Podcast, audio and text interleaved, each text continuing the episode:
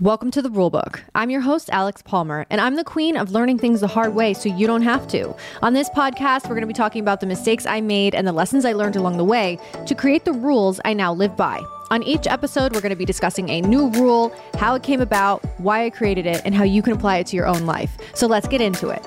Welcome to episode number three Guy with a Podcast. This week, I found it really difficult to pick a topic for the podcast. First off, let me just start by saying how happy I am to be doing this. You have no idea.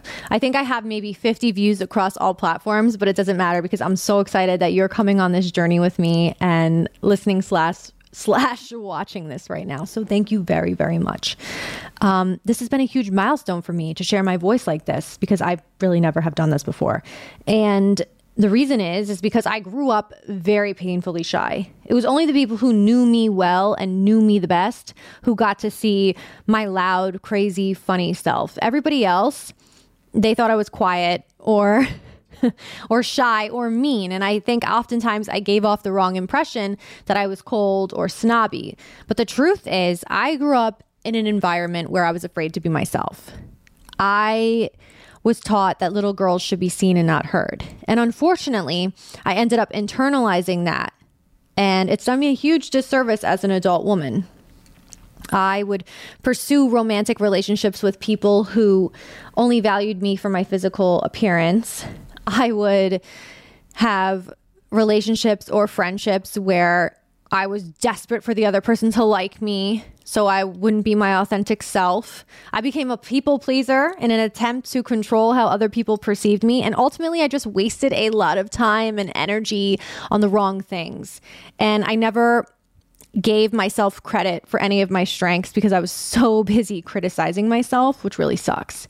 And ah, yeah, I just became someone who bit their tongue all the time. And that's why this podcast is such a huge, huge step for me um, the more I thought about, you know, this this part of who I am, this person who is afraid to speak up, the more that I realized that maybe there's a reason more men than women have podcasts. And wait, before you turn this off, let me finish. I don't think it's because they're better at it than women or that because they should have more podcasts than women. No, I absolutely don't think that's the case. I just think that more women than men were told that they should be seen and not heard.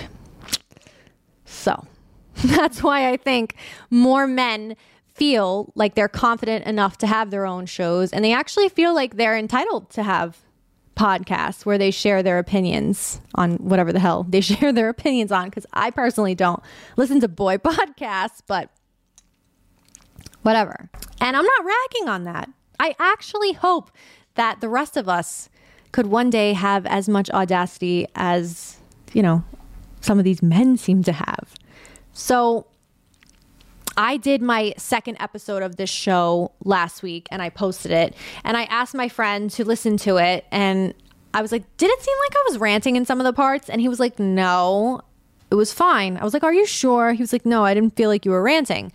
And I listen to it an embarrassing amount of times, but also because I'm the one who edits it. So I have to listen to it an embarrassing amount of times. And anytime I was super animated or excited about a point I was making, I was just like, ew, why am I yelling? But I really don't think I was yelling. And what's the point in having a podcast if you're not going to be animated about the things that you're talking about? Um, I think I'm just used to criticizing my voice and I'm used to sounding a certain way. So listening to it was just uncomfortable for me for all those reasons.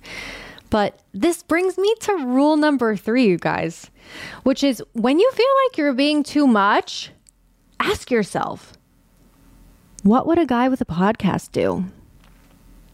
Remember that trend on TikTok when everyone was pretending to be a guy with a podcast because the beard filter came out? I absolutely loved that trend. I stand that trend. I created so many videos, and it was basically all of these women using the beard filter. They either had a mic or a pretend mic, and they were pretending to be guys with podcasts, spewing their opinions. And they would dress really sloppy, which was which would make it really really funny. And a lot of their opinions were super controversial or just not well thought out, and, and it made it even better. And honestly, it was just flowing. And I feel like so many girls were, were successful on TikTok with those types of videos.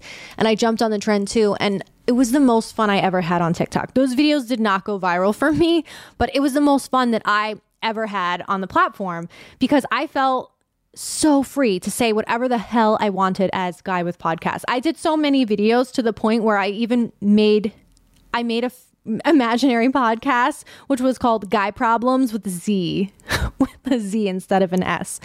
So I think the reason is it's not the beard filter. It was just it was just I felt I felt free. Like the opinions were just flowing. Like if you see me filming this episode at home right now, I'm having many, many meltdowns between takes, okay? So it's a stark contrast between guy problems with Z versus the rule book. And I will insert a clip here to anyone watching this on YouTube right now so you can see. What's up, players? I'm back with another episode of Guy Problems. I'm your host, Zach. Guess what? My guest today is a woman. My mom made me come on your show because we're cousins. Okay, well, we don't need your name. It's fine. it doesn't matter. I'm really excited that you're here. Okay. It, is that it? Whoa, whoa, slow down. You're moving so fast. Like every girl I've ever been in a relationship with. I think that this rule applies to all genders because I obviously know that confidence is not just a thing that women struggle with. I know you guys uh, there's men who who struggle with confidence as well. We're all human. So it's really not a male thing. I mean, maybe it is, but in general, I'm talking about the guys who interrupt, the guys who think they know it all, the guys who don't fact check a single thing, but will have you doubting something that you said because they are so sure of themselves. Those guys, do you think they give a shit if they're abrasive? Absolutely not, because you know what? Abrasive is like it's that's that's a neutral word for them. That's like baseline. They don't stop to think if their content is abrasive. They don't stop to think if what they're saying is sometimes even factual, which I'm not promoting. I'm not saying go and have the goal to be abrasive or to be um, irresponsible. No, that's not what I'm saying. But I do think we don't have to patrol ourselves as much as we do because we need to say what we need to say. The song, you know, say what you need to say. I'm, I don't sing, you guys. I don't. I tried. I, I'm not good at it. So Yes. If you say what you need to say, you will feel so much better. So maybe that's why everyone also has a podcast because it just fucking feels good. It feels right. You know what I'm saying? But to be honest, it's not even just guys with podcasts because if you turn on the news, you see Donald Trump and Kanye West both apparently running for president right now. Uh, and I'm not saying that those are two great role models because they're not but they are super good examples of having the audacity and maybe narcissism too, because the lines are very blurred at this moment in time. But there are people out there with less qualifications than you doing the things that you want to be doing. And that sucks. Did you know that more men than women will apply to a job in which they do not meet all the qualifications for? And they will end up getting that job over female candidates because obviously because they applied. And I think the problem is is that women follow directions and maybe we shouldn't because we're obviously in a time in the world where everything is changing super super fast and women are taking on roles where we've historically, you know, never stepped into before. And we really need to adapt and evolve and move past this bullshit of being seen and not heard, especially if we want to compete with the boys. Because right now we are and we have to, but we're starting at a bit of a disadvantage, if you ask me, or anyone who was taught to be seen and not heard is starting at a disadvantage. I don't care if your parents taught you that, then they did you a disservice. I'm gonna say, I'm, I'm just gonna say it. So whatever. But the truth is, none of us are here to be seen and not heard. We're all here to be heard. That's the point. Uh, there's a Miles Davis quote that I absolutely love, and it goes, It takes a really long time to sound like yourself. And if you're an artist or a musician or an actress or a writer, but especially if you're an actress, I think you can 1000% relate to this because developing your voice is so painful and can take so much time and so much work, more than you even know. And it really wasn't until I was in acting class that I realized that developing my voice was even something I had to do. I remember working with really prolific teachers, and I was so ashamed when they would tell me, Oh my gosh, Alex, you speak with a vocal fry. And for those who don't know, a vocal fry is like when you, it's like when you talk like this, like you close your throat down and every word is very controlled. Ew, I like I have to stop. but you know, and I guess they call it like the Valley Girl phenomenon, and some people will blame Paris Hilton or Kim Kardashian for it, but I don't think it's their fault. I think it's just a lot of us are taught to speak like that because you know we're told to be quiet, um, or to you know to lower our volume and if you're told that enough times, obviously you're going to start talking like this. But anyway, yes, I was someone who would write down their feelings versus expressing them out loud because I had to. I didn't have a choice. So when I went into acting, it was obviously awkward as fuck and painful to be told. It was also humiliating to be told that I sound like a little girl when I was like 26 years old. I was like, what? I sound like a little, are you joking? I do think that some teachers infantilize female students, but we're not even going to go there because I do think that these people had their best intentions when they were telling me this. It's, it was always difficult for me to hear and to take.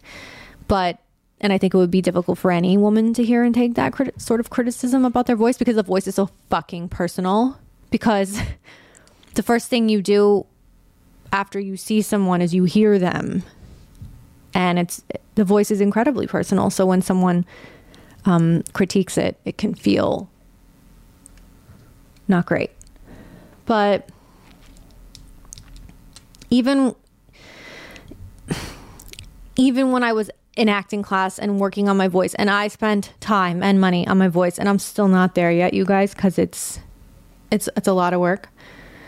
I think when I started to go into acting, people who knew me were super shocked, like friends and anyone from my high school or even college and family members were like, You want to go into acting? Because they knew I had this crazy fear of public speaking and I was always super self conscious and afraid to be myself. Um, I remember in college, I went to college with a girl from my elementary school. Shout out to Ashanti if you're listening. Hey, girl, hey and we were in poetry class together. So she obviously knew me for a very long time. And in this poetry class, we had to stand up and recite a poem, not even from memory. I think I even had the sheet in my hand. But the thought of getting up there, I was full on having a panic attack. And I did actually struggle with panic attacks growing up. So I get up there with my little poem and my sheet in my hand. And honestly, I have no idea how I didn't pass out, you guys, because I could not breathe. I don't think I I took one single breath when I got up there because I was so afraid and scared. And I turned re- as red as a lobster and I sat down. It was like facing a firing squad, to be totally honest with you. And even when I was in class and I would go to raise my hand, I would have these mini panic attacks before I would speak because I knew if the teacher called on me, then I would have to speak in front of everyone. And it was always so painful for me and so, so scary. And when I saw Ashanti, like after that, like either a year or two after that, when I started going into pageants, she was like, Oh my God, Alex, like you really changed. I, I can't believe that you went into this direction. Like she was genuinely surprised. And I didn't take it in a negative way. And I don't think it came across negative at all. I was it was nice that she said that to me because it felt like somebody was acknowledging the amount of work that I had done on myself. Because if you want to make changes like that, it's fucking hard. And I was only at the beginning when she had said that to me. So that was really nice. And um, uh, and obviously years later, I still think about it. So it is possible to change. It's just hard. But uh, yeah, I think the reason that I gravitated towards acting in the first place, despite this really horrible, awful fear of public speaking that I did have, is because all the feelings that I buried deep inside me that would seem to boil up every time I attempted to speak or raise my hand or, or do anything where I was showing myself is because those feelings were so strong and so ready to come out that the fear did not matter anymore. They were gonna come out. So to this day, before I perform or go and get on a stage, I am petrified. There's never a time where I'm not completely petrified. Maybe once or twice where I don't even know what the hell I did, but I was like zened out. But I was so petrified and still am to this day every time I perform. But yet I still force myself to do it. Because I know that all those feelings that have been buried for so, so, so many years are able to catapult me past the fear in a weird fucking way. And I think that the only reason that I even wanted to do acting, to do acting in the first place, is because all of that had been shoved down for so long. I wasn't able to express myself for so long, except maybe in writing. And had that not happened to me, I don't think I would have ever entertained the idea of being an actress. I know a lot of people think, "Oh, actresses, they just they just do it for the attention." I did not want attention. I I'm one of those people who wants to be seen but also doesn't want to be seen. And I think most actors are actually like that. And actually I stole that from my teacher. He said that like on one of the first days of of class that I was there and I was like, "Oh my god, he's describing me." But no, he's describing himself probably and and a lot of us. So, yeah. The arts are obviously a really good way to find your voice and a really good way to be seen and heard. so, that should always be the, the goal because in this day and age, I think we all are, you know, smart enough to know that you need to be being you need to be seen and heard. There's a reason that I'm videoing this podcast as well. I'm trying to be seen and heard. And I think every time I get on stage, despite the crazy fear I have, the more I'm actually growing my voice back. And we all know that growing hurts. growing super painful.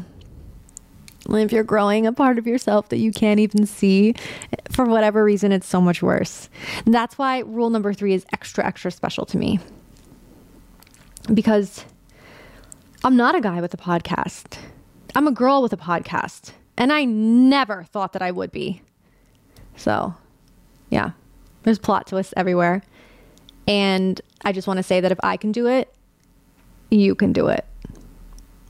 Thank you guys so, so much for tuning in to episode number three. I really hope you enjoyed it. And I hope that I will see you here again next week for episode four. And you can find out what the rule is.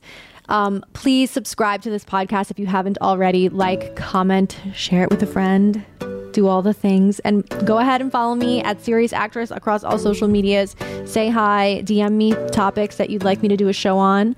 Um, yeah. Thank you so much again. Bye, guys.